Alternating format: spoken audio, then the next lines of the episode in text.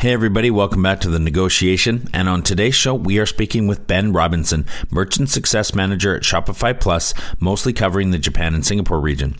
We talk about how to successfully localize a product to be successful selling into the Japanese market, noting how they are really rather price insensitive and how Japan is one of the most insular and protected markets globally. We also talk about how long it might take and the strategies brands can deploy in order to build trust, which is difficult to obtain as Japanese consumers typically live in the camp that foreign brands just don't build products with the Japanese in mind. We discuss the differing social medias in Japan and some consumer trends that have emerged in the last few years that are unique to Japan that brands should know about, as well as their appetite for some of the trending techs coming out of the West, like cryptocurrency or clean tech.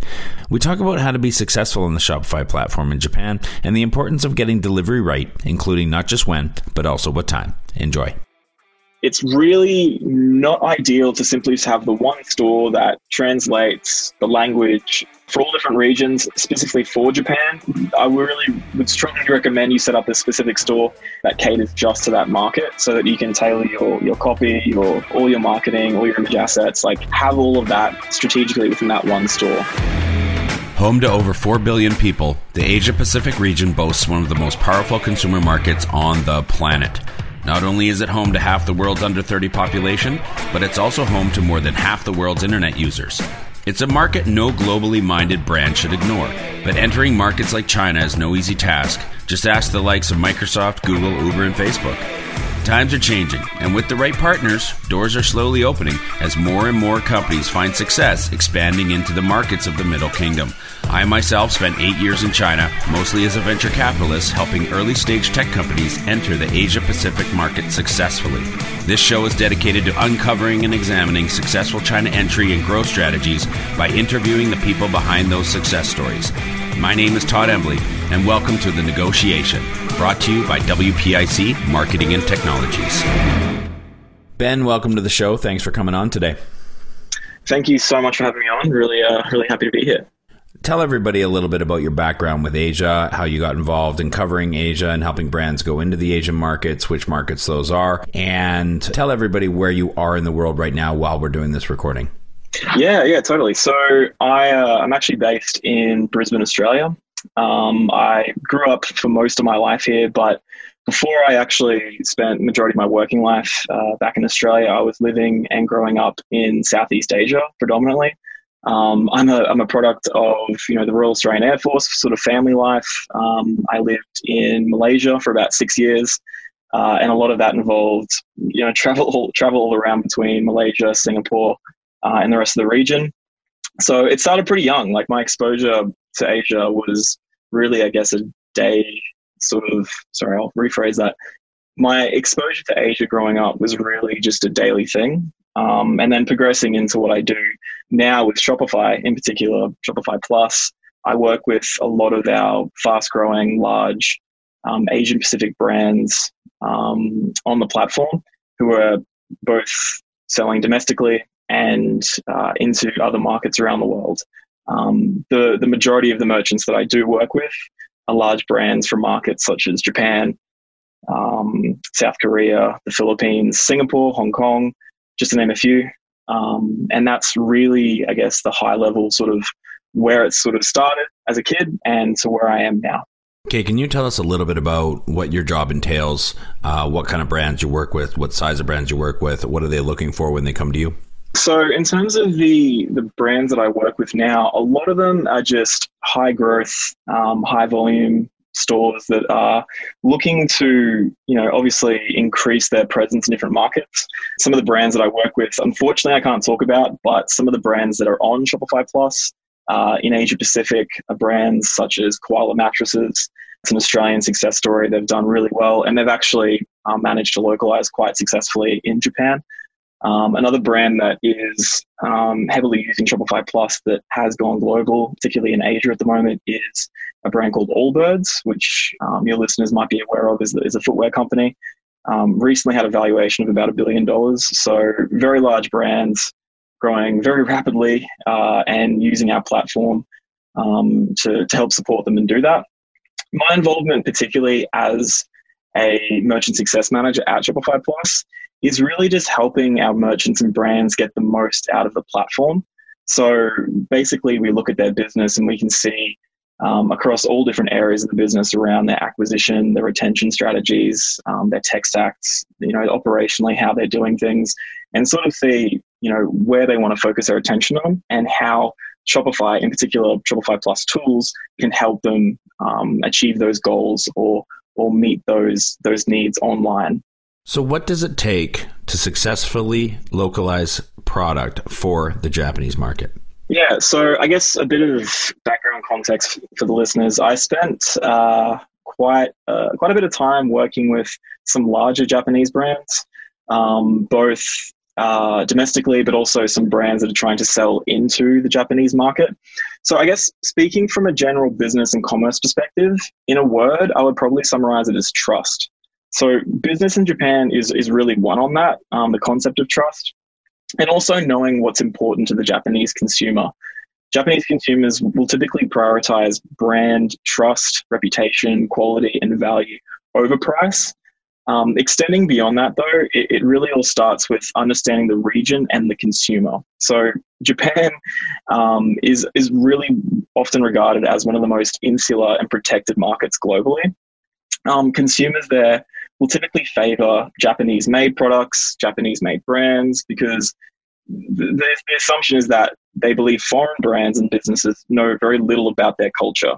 So, in turn, consumers are typically hesitant to deal with new businesses that haven't necessarily proven their commitment to that local market.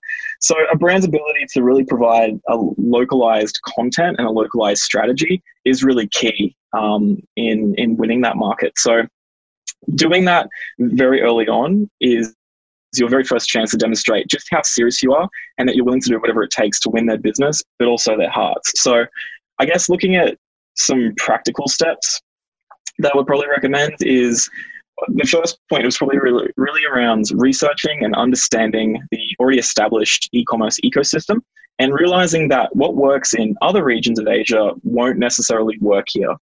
Uh, the next thing is around tailoring your marketing and your copy and also your brand message accordingly. So, looking at some of the really successful domestic brands in the market across all different industries, it's really important to look outside the scope of commerce um, and also pay attention to how they present their products, how they present their services, the copy they use, the type of models and assets they might use both um, uh, online but also in store if you can successfully communicate that you understand the existing lifestyle and habits of the buyer, the trust will grow. That's the whole point. And your product offering will certainly resonate deeply with consumers in that market. The next point really is around getting your SEO right. Um, that's one thing that we really try and work with brands who are wanting to sell into Japan is really nailing that SEO because without being, you know, fully and accurately translated, the reach and visibility will inevitably suffer. Um, you don't just want to rely on Google Translate. Keywords really do matter, and understand that um, there are different written systems in Japan. So, really, if it's around SEO, I would recommend working um, with an, a local agency or a local partner. Um, on Shopify Plus, we have some really great partners in the market that can support and help with that.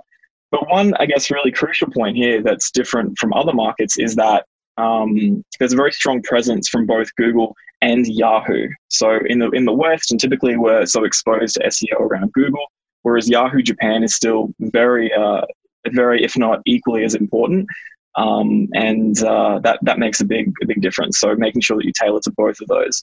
I would also recommend um, that brands looking to expand work with local influencers. So working with local brand influencers through social media, that's a big one. Um, and then the, I guess the final point around it is that context is key. So typically, Japanese consumers spend a lot of time researching uh, the products before they buy. So getting as much information about the product, its features, its benefits, wherever possible, um, will really help. Um, and I think a big way to do that is uh, making sure that you're focusing on um, the, the, major city in Japan, which is being which is being Tokyo that is a really solid gauge of the rest of the market and the region as a whole. If you can win Tokyo and you can tailor content um, to that market successfully, um, you can essentially tailor it to the rest of the country. Can you give us an example of something that, as you said, works in other areas of Asia but wouldn't work in Japan? So, one of those things that I would probably pay the most attention to is around holidays and seasons.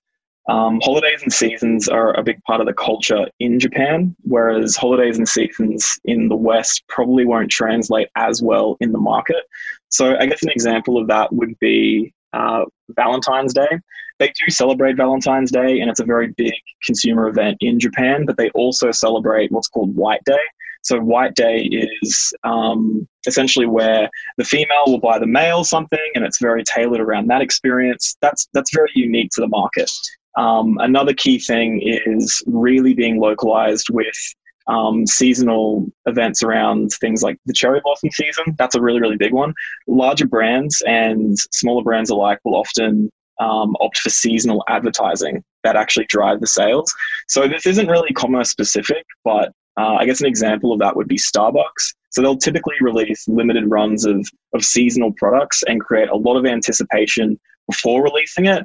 Um, and that really doesn't happen in many other markets in this way. They really do try and hyper localize products and I guess exclusives and, and, and, and events around these seasonal holidays. Are SEO and keywords in Japan even bigger and more important than they are in the West, or is it about equal or slightly less? And second of all, would you deploy or would you be recommending to your clients that they deploy similar strategies towards Google and Yahoo, or are there nuances and differences uh, that they should factor into those strategies? Yeah, so the reason that Yahoo Japan still really exists is because it's built that trust, right? So consumers still use it as a regular everyday search engine um, as well as their shopping. They, as I mentioned, they they do tend to do a lot of uh, research before buying. So around the strategy for using SEO correctly in the market, I think the the, the key thing here really is around making sure that you're using um, translations accordingly. Like you're you're not simply running it through a, a translation tool. You're actually using someone who understands the market. You're, you're working with someone who understands um, the right characters to use, the right type of, um, I guess, the right type of verbiage, the right type of um, localized characters and keywords that actually are relevant to the market. That's probably one example of that. You mentioned that the Japanese consumers don't typically believe that Western brands understand their culture therefore maybe have a mistrust of products going into the experience or the the first touch point with it with a product that they may not believe that it was made for them or with them in mind. And that's just something that brands have to work to overcome. That work to overcome how long do you think a brand typically needs to spend to overcome and build that trust yeah, well, I think it's worth noting that Japan actually has some of the longest standing and largest businesses globally, historically. So, those legacy brands and businesses, there are so many more from Japan than any other market globally. And a big right. reason for that is because they have that established trust. They've, mm-hmm. they've been there from the beginning, it's their household names. And another key, key thing to focus on is that 95% of the population is native born and speaking. So there's such a strong domestic presence that again, if you're if you're not being hyper localized, if you're not being very intentional around your marketing and your um, your overall strategy and how you present your products, it can break the trust really quickly. And again, I know I, I do touch on this subject of trust a lot, and it's it's always a common theme when I talk to um, both people in commerce and also the merchants I work with. But if you get that wrong from the beginning, if you if you can't uh, if you break that trust initially and things sort of fall apart, it's it's very hard to to build that back up. And that's why it, it can take such a long time to be so intentional and do the research and get your translations right. Because, yeah, like I said, if you can, um, if you botch that launch of a, of a brand or a business, uh, I guess one example I, I can share is um, I think there's a really famous story of the brand Taco Bell um, that simply just ran their translations for their their brands launched through Google Translate. They, they, they didn't actually spend the time to understand the consumer very deeply. They thought that um, they could just simply rely on the, the name and the, the, historical presence of that brand globally. They could just essentially pick it up and drop it in that market and it would be totally okay and the, the consumers would come. But again, they just didn't do the research. They didn't spend the time looking at um, the type of customers. They didn't spend time looking at the translations and how that impacts it. And uh, yeah, they, they weren't very successful. So I, I again, uh, one common mistake that would probably come up um, is really just going and launching things too quickly, being too aggressive. I, I typically recommend that um, to the merchants that I'm working with trying to sell into the region that they spend that time and do the research, and um, it will pay off long term in the long run. Because another key factor with with consumers in Japan is that they are very loyal. Once you've won the business, they're extremely loyal to the brand, and that will pay off over time. Um, and that's across all different industries and different verticals. That's not just respective of, of commerce. This can be respective of software, and you can mm-hmm. look at the data around the, the overall churn rates and um, the retention rates. And churn rates are much much lower in a uh, in a market like Japan. Is loyalty hard to lose, comparatively speaking, perhaps? I wouldn't say it's hard to lose. I think it's just mm-hmm. important mm-hmm. to not get complacent.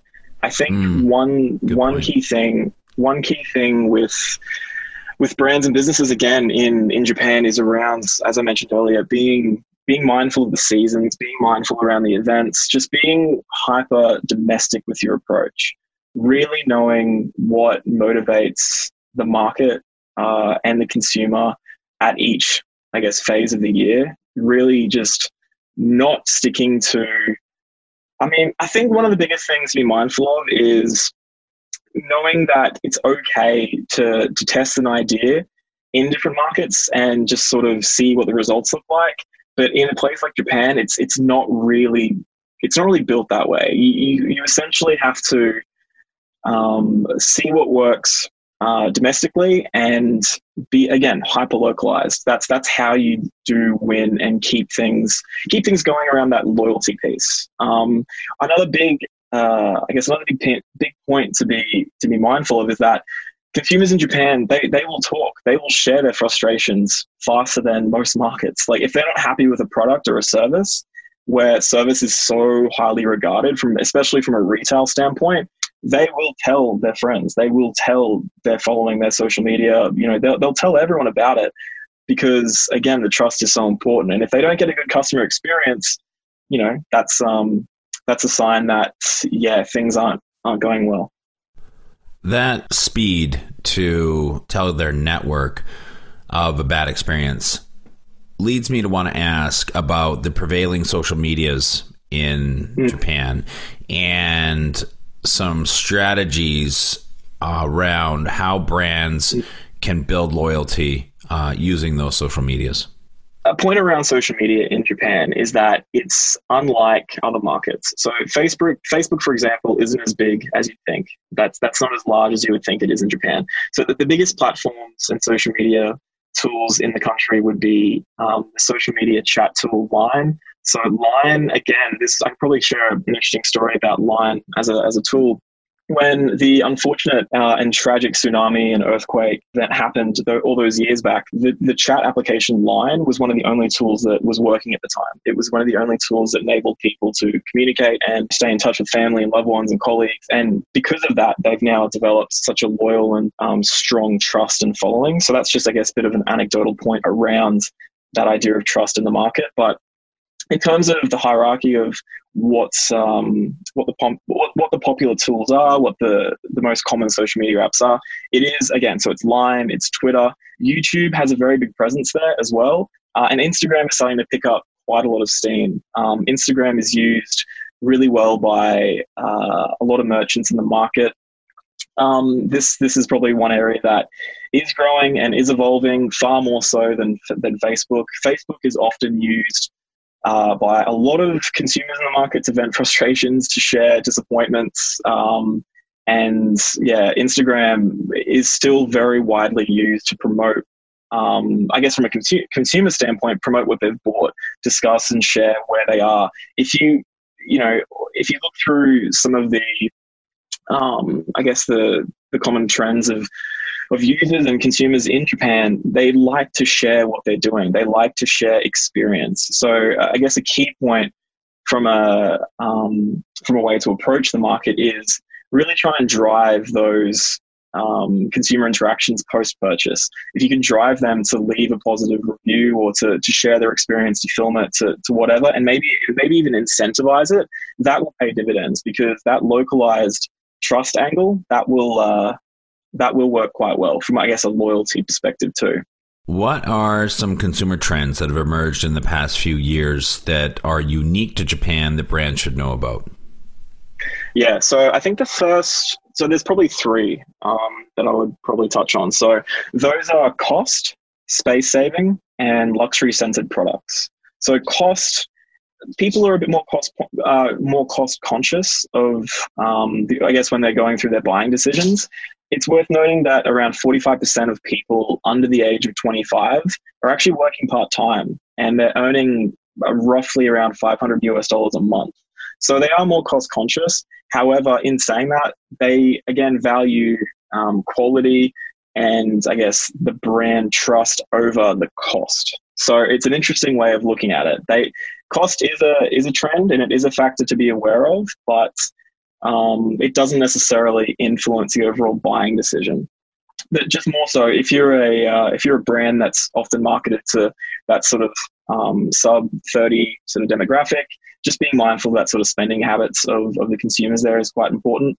Uh, it is also worth noting that Japanese uh, workers are often given a, an annual bonus towards the middle of the year. So they're typically given a, an annual bonus um, of, a, I think, roughly around 3,000 US dollars um, broadly each year.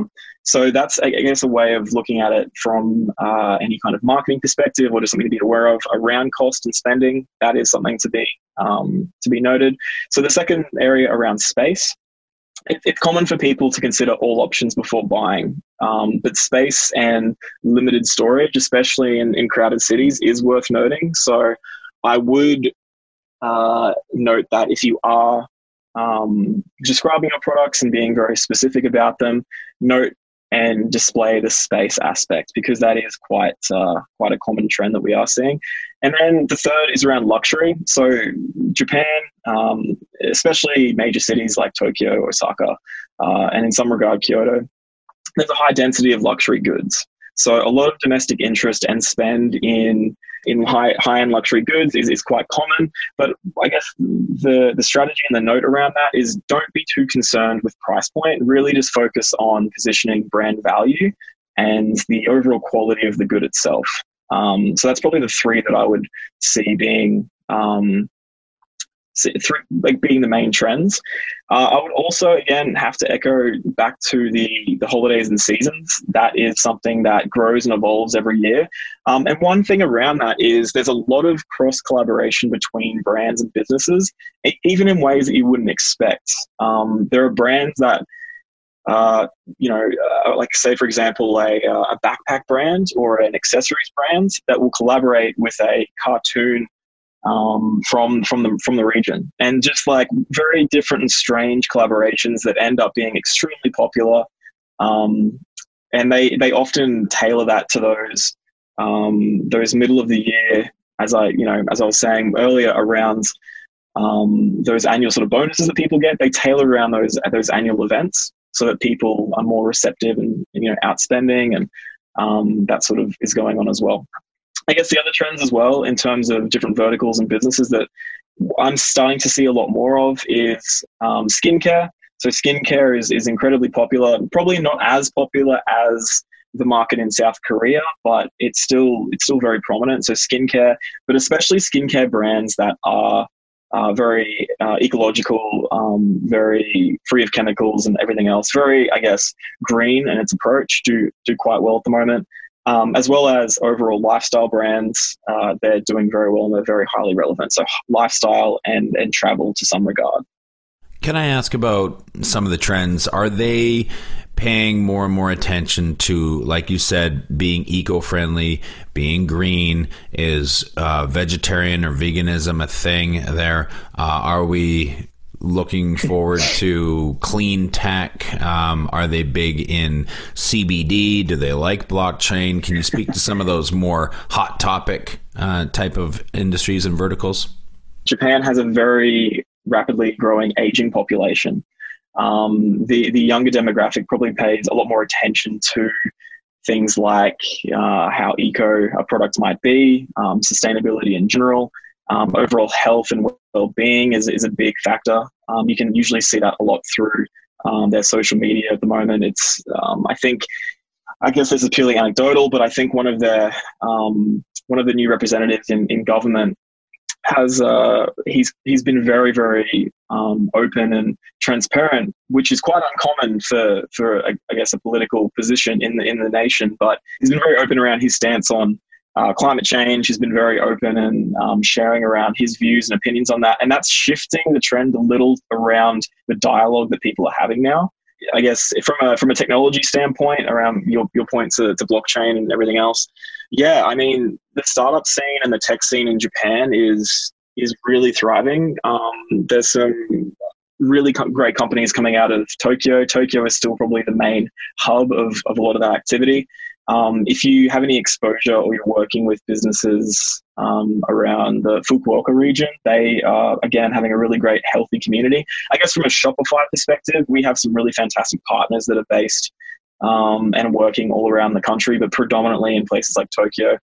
Um, but yeah, I think overall, there's yes certainly an uptick in people's attention to sustainability and health well-being um, uh, yeah in that regard I'd, I'd, say for sure but i think a lot of that from a strategic standpoint comes down to how you present it so if you have a brand and a business and a product that um, you know has a lot of those attributes has a lot of those um, components to it, I would certainly recommend really highlighting that front and center. A merchant that I worked with previously uh, was a, a, skincare brand who have now successfully launched into the market. Um, and they they chose to set up a dedicated store that was just for the Japan market that really focused um, again on that hyper localization, the translations, but again they really focused on those key points around being you know eco friendly and and all those um, uh, all those elements as well. And they're doing quite well. They're doing they're doing quite well. So it's um they're another good success story. How does the speed of the Japanese market compare to that of the rest of the world? Although it's the third largest e-commerce market globally, just behind uh, the US and China, there's actually 80 million active shoppers. So that's that's one thing to be aware of. Even though that is the case, it's often a slow burn to convert. It really does take time. It, it's going to be a marathon, not a sprint. So I guess the advice I probably have for people is that you need to be patient. You need to take the time, be very prepared before you launch, um, and realize that it, it's going to take some time. But once it does start to, you know, convert, once you start seeing those numbers rolling in with customers and um, orders, um, it, it, will be worth it because they are loyal to you. It is also worth mentioning that. Uh, Japan really does have some of the oldest and largest brands and businesses on the planet. Like, there's a reason for that, and it's because they, you know, domestically they understand their customers. Um, those brands have been around for a long time. They're legacy names, but they've held trust and market share for a very long time. So, in that regard, um, changing consumer habit and overall attention is is slower um, than other markets, but not impossible. It's just going to take time. You work with brands to help them succeed on the Shopify platform in APAC. I know you can't mention the brands specifically, but what are some of the things that most successful brands are doing and how can they make the most of the platform? Yeah, so I guess with regard to selling to Asia, one of my biggest mottos um, is to think regionally but act locally. So, non domestic brands that can understand and do this will really have the most success in this space. Being successful means that you understand the consumer in each country respectively. Like, you're not just thinking that will work in this region of Asia will work in the rest because that's that's really not the case. Some of the things that brands are doing really well, some local success stories that I, they have mentioned that have started to expand really nicely into the market would be Koala Mattresses out of Australia. They're doing some really great stuff at the moment around how they communicate that brand and overall message, as well as Allbirds from New Zealand. They've again been very, very intentional with how they approach the market what they do is that they ensure they understand all the local complexities and the business norms. Getting your business set up in Japan can be a process. Just really understanding the laws around taxes, the laws around privacy. Consumers in Japan really take privacy seriously, so really, really paying attention to that. From a from a standpoint on using the platform, Shopify has a really solid offering of you know local payment providers that integrate with with the platform itself. So one of the biggest uh, online payment method in Japan in general is actually convenience store payments. So that's when a customer uh, chooses to pay and pick up from a, from a local convenience store. This is called a konbini. So essentially, it means that you know they have that flexibility to um, to do that, and that's again that stems into the the privacy angle um, and just sharing their personal credit card details online. Customers in Japan, you know, across the board with e-commerce can be a bit cagey with that. Um, and again, like just by offering localized payment providers, offering localized experiences on the store, really builds the trust. Um, it builds that peace of mind for customers.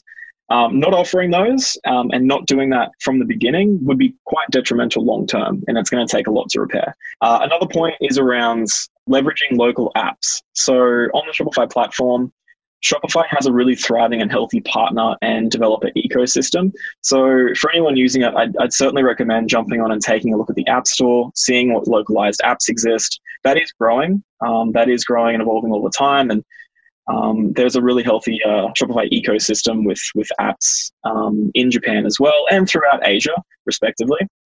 Um, from my side, as a merchant success manager at Shopify Plus, there's actually a group of tools that we've built that are able to help our merchants really scale and automate their businesses. Um, so really, you know, as a small, medium, or even large business, your time should really be spent on growing the business, not focusing on you know, not, not, not focusing all your attention on those day to day admin tasks. Um, and that's where a lot of these tools that are on Shopify Plus can help uh, help our merchants um, help our merchants do.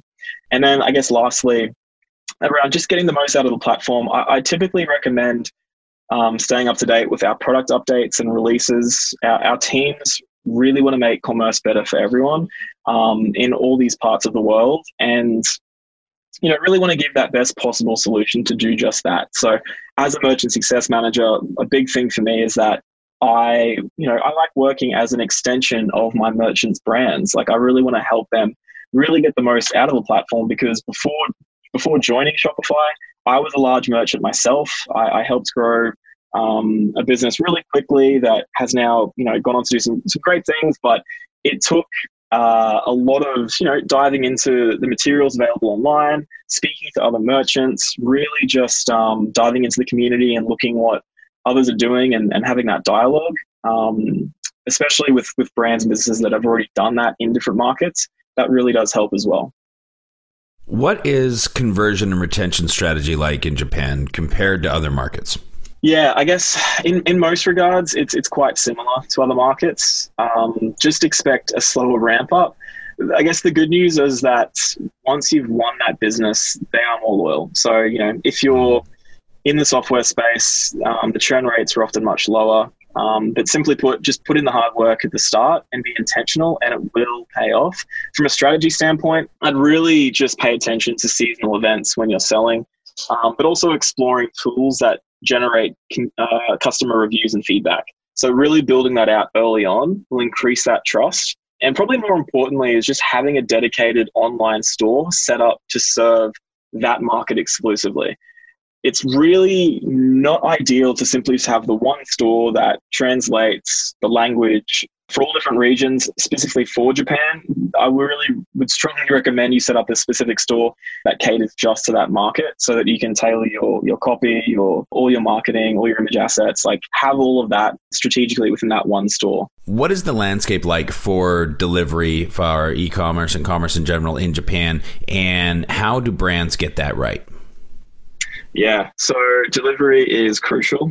delivery is, is, really, really crucial in Japan. Um, the, the expectations around delivery is that as a consumer, I expect to be able to choose not just when uh, my delivery is going to come, but what time. So there's a lot of complexity in that. Um, you really need to make sure that you're very clear with your delivery itself. So on your online store, make sure that it's very black and white. Here's our delivery policy. Here's the way that our deliveries work. Here's the expectations. Really just over deliver on what deliveries look like in that market. From a Shopify perspective, we do offer and work with providers and solutions to help you get that set up and to get your deliveries um, squared away. So that does uh, that does make life a lot easier. But what's really important is just over communicating your your logistical and, and shipment policies to your customers um, because they really expect um, everything to arrive on time. And really, it's actually quite an amazing industry. The delivery industry in Japan is something of it's an art form. I like to say there's some really fantastic. Um, for any listeners, I would really recommend jumping on YouTube and looking at how the um, the shipping and delivery experience looks because there's been documentaries made on it. It's that specific. Um, but I guess, yeah, key point just take it seriously, don't take it for granted. Um, because again, it's all about building that trust, right? And if you can, if you can really, really dial in your uh, your delivery methods, um, I would recommend doing that. I would probably, from a strategic standpoint as well, recommend that you look at using 3PLs in the market. Uh, I would probably avoid, depending on what your vertical, what your products are, I would typically avoid um, anything sort of shipments, cross border, that sort of thing. Really, if you can, having something kept locally in the market that is delivered in a timely manner will really help you out. Okay, we've talked a lot about all the things that brands should do when they go to Japan. What are mm-hmm. some of the mistakes to avoid? Yeah. So the first thing I would say is don't botch your translations. Um, again, I probably have touched on this a bit, and I do talk about it a lot with my merchants. But just really get your translations down pat. Um, it's essentially game over if this isn't rock solid out of the gate. Don't make the same mistake that other businesses have done and just simply run it through a, a translation um, service like a Google Translate before launching because that that just won't work. Um, so that's the first point. So on my second point, I would probably say that yeah, have a dedicated store that serves just that market. Don't just have a, a, a translation app or tool that um, translates your your global store. Having something that's dedicated is going to work a lot better for you. Um, the third point is probably around you know don't just go in too aggressively and don't rush the launch of your brand or your store. You really want to be intentional with it. You want to make sure that you've gone through everything. You, have made sure that um, you're picking the right times to launch because you can really capitalize on those seasonal and holiday events. Um, I would avoid any, uh, probably, you know, I would look at avoiding any seasonal event or holiday event that requires um, the nation to go uh, outside their normal sort of working hours. I, I would probably be mindful of that. Uh, and I guess one of the most important points is that um, you know, don't go in thinking that what works in other Asian markets will work in Japan because it really won't. It's a it's a heavy domestic market. Uh, it's very homogenous. Ninety five percent of the population native born, native speaking. Um, but I guess a lot of that does apply to the other brands that I work with in different regions and markets throughout Asia. I mean, Singapore, Hong Kong, the Philippines. Each region um, has their own nuances, has their own consumer expectations and behaviors and spending habits, and just really being intentional with that. Um, that's probably one big thing is just, yeah, not thinking that just because something works here, it's going to work there. It, it really won't. Ben, thanks a lot for coming on the show. Wish you continued success, uh, both you and Shopify in Japan and the rest of the APAC region. Thank you so much. Really appreciate it. Thanks for your time. Growing a company is hard. Doing it in a foreign market? Exponentially so. The best piece of advice I can give you is not to do it alone.